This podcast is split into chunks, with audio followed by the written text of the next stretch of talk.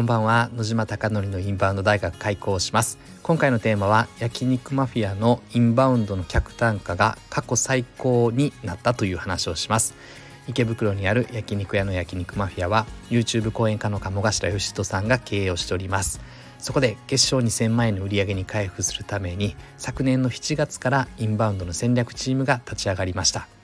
SNS の取り組みインフルエンサーマーケティングホテル営業など行っております。うまくいくことうまくいかないことがたくさんあるのでそのリアルな声をこのスタンド FM に残していきたいなと思っておりますでは早速今回の本題ですちょうどですね会議が来週ありまして今会議資料を作成しているのですが店長の拓也さんと話を打ち合わせをしていてで改めてですね焼肉マフィアの今状況がどうなのかという流れです。でインバウンドの売り上げは700万を月賞月の売り上げを目指したいなと思っているのですがまだえっと400万円いくかいかないか程度の売り上げです。で5月は600万までいったのですがその後200万とか300万とかっていうのを推移していて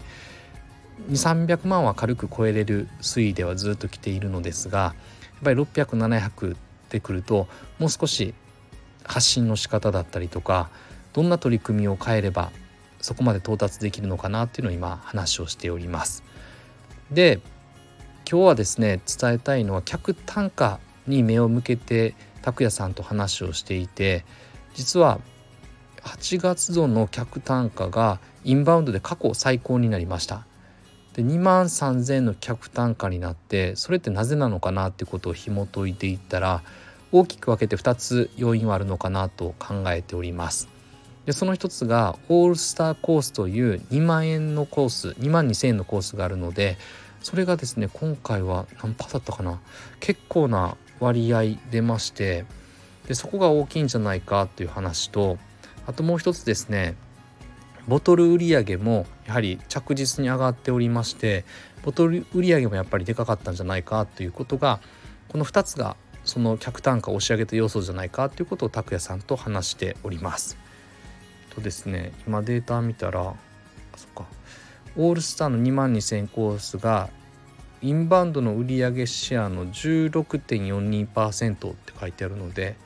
7月が12%で6月が5.96%なんで徐々にこう上がってきている感じがあります。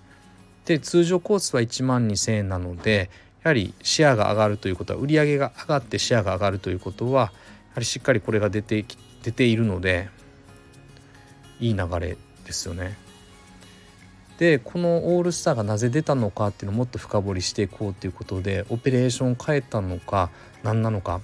で鴨さんから表示方法を一番上に変えろって言われてからですね単純に売り上げが上がったっていう話なのでやっぱりホームページの作り込みどういうふうな表示の仕方並べ方にするのかっていうのは結構試行錯誤しないとダメだなと思ってます。と通常コースの1万2,000を最初に書いてあって2番目か3番目にオールスターコースがあったのですが今オールスターの2万2,000を一番上に表示させるようになってそこから売り上げが上がってきているので、まあ、単純にそれだけで買えるなんて何秒？30秒とか1分ぐらいの話なのがそれがやっぱりシェア率にここまで影響するんだということを今痛感しております。他にもないのかなということでオペレーションの話とか拓也さんに今いろいろ聞いている状態です。小さな改善が大きな結果につながるとはまさにこのことだなと思っていて他にも小さな改善を積み重ねてより売り上げを高めることができないかなと思っております客数が大きく変わっていない状況で売上が伸びているというのは客単価が大きく影響しておりますあとはボトル売り上げも先月7先々月か。7月よりもやはり多めになってるのでどんなオペレーションに改善したのかどんな声かけにしてるのかそしていつのタイミングで伝えたらいいのか例えばどんな国籍だったら出やすいのかあとは国籍とあとはそっか経路？ホテルとかインスタグラムとかグーグルでどこが出やすいのかとかもっと分析をしてやはりそれに応じて対応を変えていく必要もあるかなと思っております。なので今大きくですね何か打ち手で以前のように600万とかバッて増えるわけではないのでこんな感じで細かい積み重ねで改善を繰り返しながら売り上げを上げていってる最中になります。ただもう300万とかは確固たるものになってきたのであとこれ2倍にとかこのインバウンド大学では2,000万円にっていう話をしてるので2,000万円にするためにはあと3.5倍ぐらいの売り上げが必要なのでもっともっとできることを模索しながら取り組んでいきたいなと思っております。あなたのお店がたくさんのお客様で溢れることを願ってそして焼肉マフィアがより一層海外のお客様にご来店いただき本当に素晴らしい日本での体験ができたっておっしゃっていただける店を目指してこれからも日々取り組んでいきたいなと思っております。